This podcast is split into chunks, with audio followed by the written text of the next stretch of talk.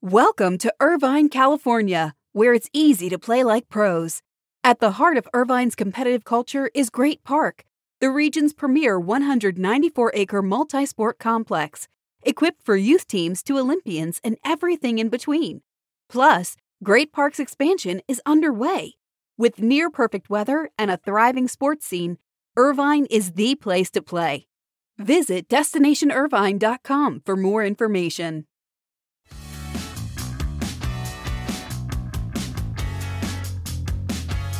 Well, it's Super Bowl week. I'm heading out to Los Angeles tomorrow and have a week's worth of meetings. But if you're out there and can say hi, please let me know. Would be great to see old and meet new friends in Los Angeles.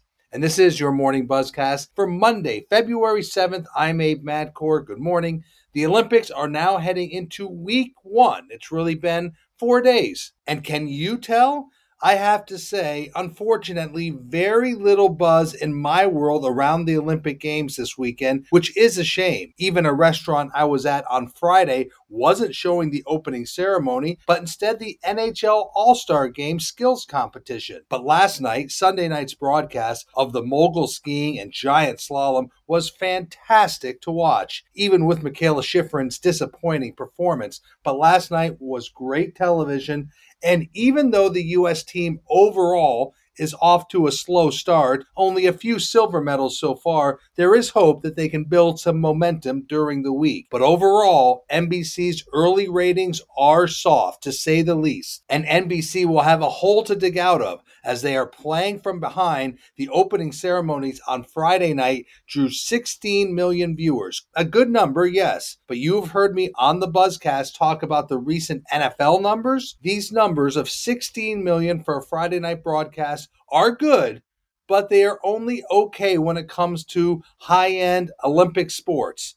It turns out that Friday's opening ceremony is an all time low for Olympic opening ceremonies on television. It's down 43% compared to Pyeongchang's Winter Olympic opening ceremony in February of 2018. And yes, I know times are different. It's tough to make comparisons, but still, a 43% drop is what it is. But the 16 million for the Beijing Olympic ceremony comes after NBC drew 17 million for the opening ceremony of the Tokyo Summer Games in July, and that was the smallest TV audience for that event in 33 years. So, some soft numbers for the Olympic opening ceremony. NBC hopes it can string together a few good nights here in the first week to stabilize its numbers. I hope they can because certainly it's great to watch these athletes perform. Meanwhile, staying with NBC's coverage, look for NBC's primetime Olympic host Mike Tirico to have a shorter stay in Beijing than originally planned.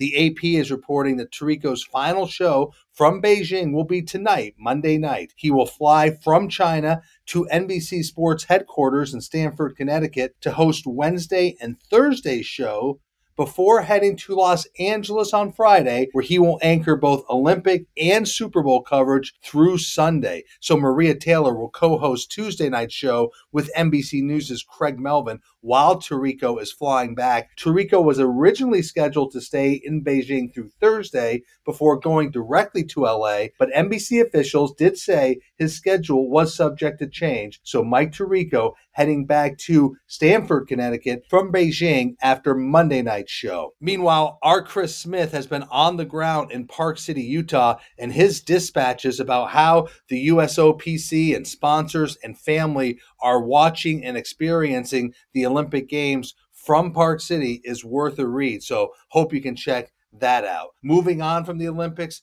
we have talked about the growing role of Las Vegas as a sports city, and this weekend you saw it in full effect. You had the Pro Bowl there on Sunday after a few days leading into the Pro Bowl of events.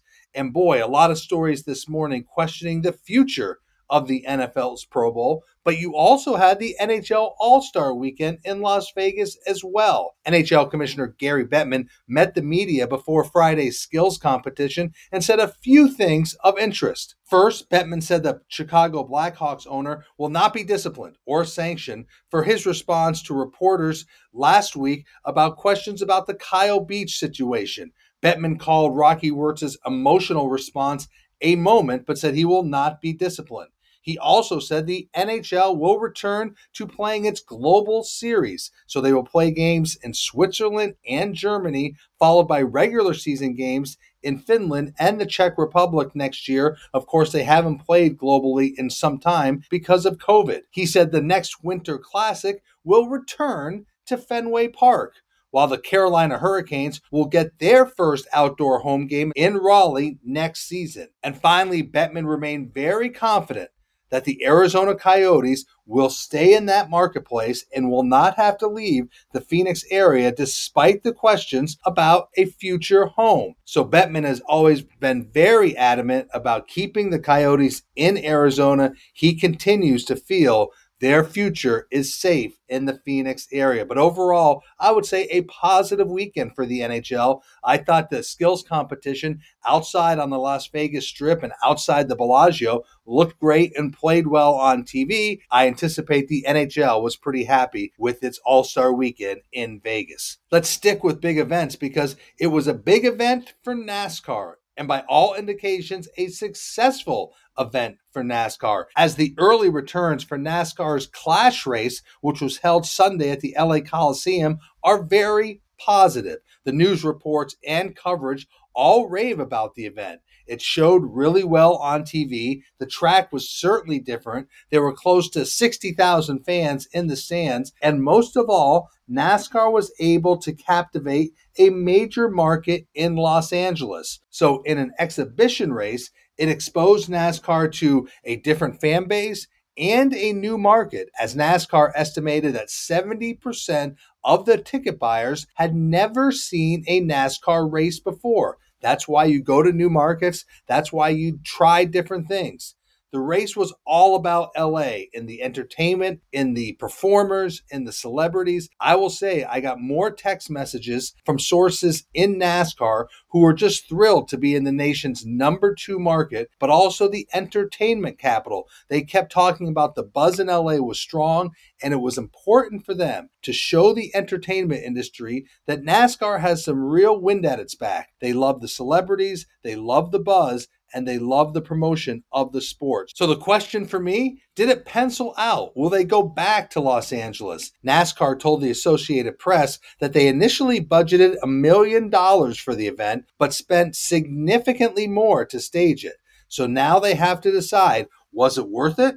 Will they do it again? And will they take it back to Los Angeles? But overall, a good weekend for NASCAR. Let's shift to the NFL. A big change at the Baltimore Ravens. It was announced late Friday night. The Ravens announced that Dick Cass, the only team president under owner Steve Bisciotti, is stepping down after 18 years. Dick Cass will be replaced by Sashi Brown, who is a former Cleveland Browns general manager. He was currently at Monumental Sports and Entertainment as president of basketball. Now, Dick Cass has seen everything. He joined the Ravens in 2004. He was the first hire by incoming owner Steve Bisciotti. He oversaw, Dick Cass did, oversaw all business areas of the organization, including budgets, finances, corporate sales, operations, business ventures. So Sashi Brown takes that role from Dick Cass. He will start on April 1st. He'll join the Washington Commanders' Jason Wright as the NFL's only black team president. His move comes less than three months after receiving a multi year extension from Monumental, where Sashi Brown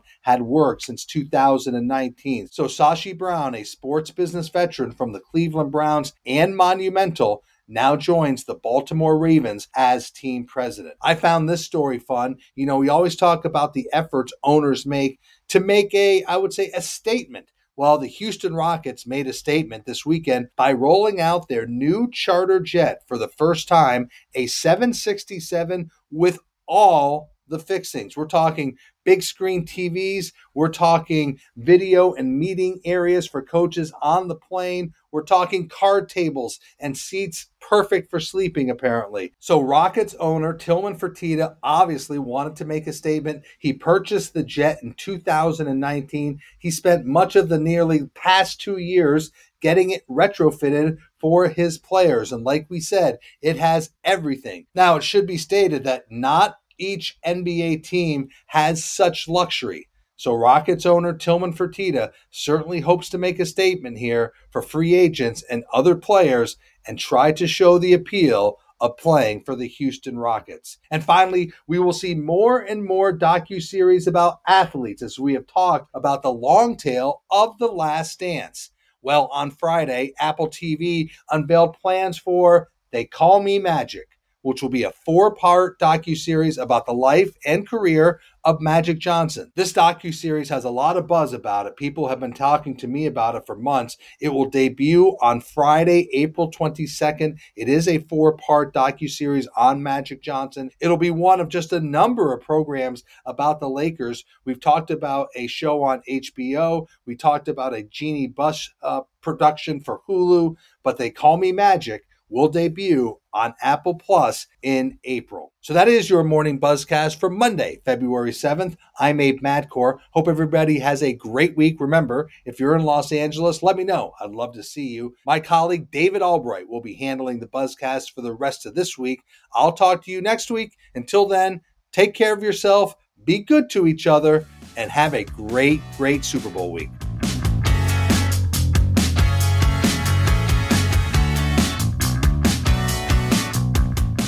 Welcome to Irvine, California, where it's easy to play like pros. At the heart of Irvine's competitive culture is Great Park, the region's premier 194 acre multi sport complex, equipped for youth teams to Olympians and everything in between. Plus, Great Park's expansion is underway. With near perfect weather and a thriving sports scene, Irvine is the place to play. Visit DestinationIrvine.com for more information.